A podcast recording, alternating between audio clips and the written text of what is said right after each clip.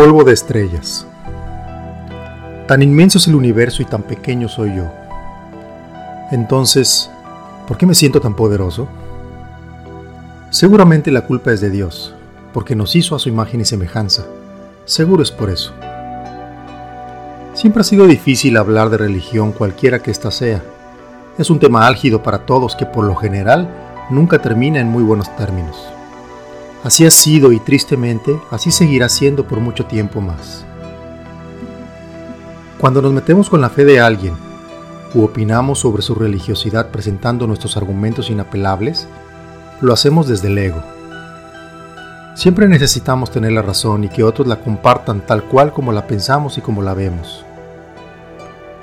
Los temas religiosos y de fe no se pueden probar científicamente, así que los problemas y las desavenencias hacen su aparición.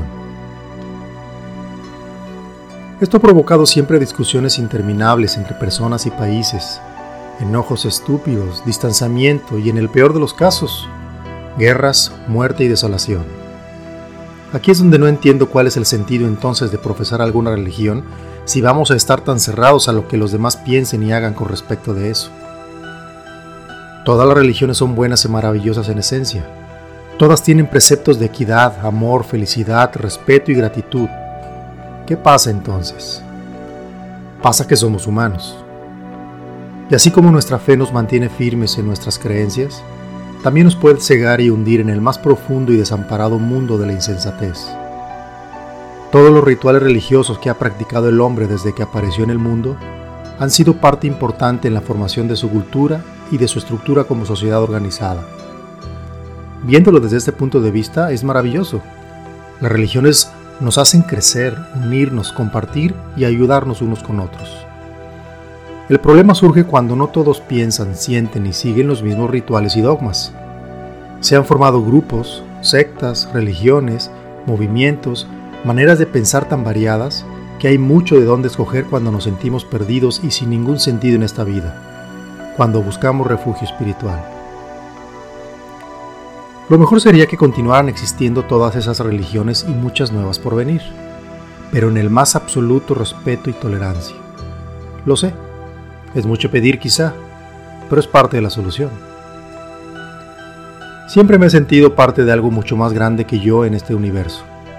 Algo inconmensurable, inexplicable, hermoso, lleno de una energía creadora y poderosa, que tuvo bien a bien crearme tal cual como soy. Y eso me hace feliz. Yo lo llamo Dios. Cada vez que voy descubriendo cosas nuevas del universo en el que habitamos, mi emoción crece y se maravilla. Hay tanto a nuestro alrededor que escapa por completo de nuestra comprensión y entendimiento. El ser humano seguirá con su afán perpetuo de querer saberlo todo, de explicarlo todo, de conocer todo. Sinceramente no creo que acabe nunca.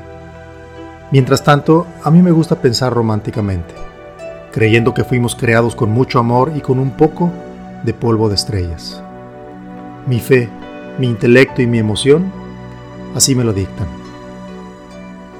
Empecemos a respetar credos y posturas religiosas, liberándonos de la urgente necesidad de poseer siempre la razón, que al final de cuentas solo nos sirve para alimentar nuestro ego de una manera tan inútil que se vuelve perversa.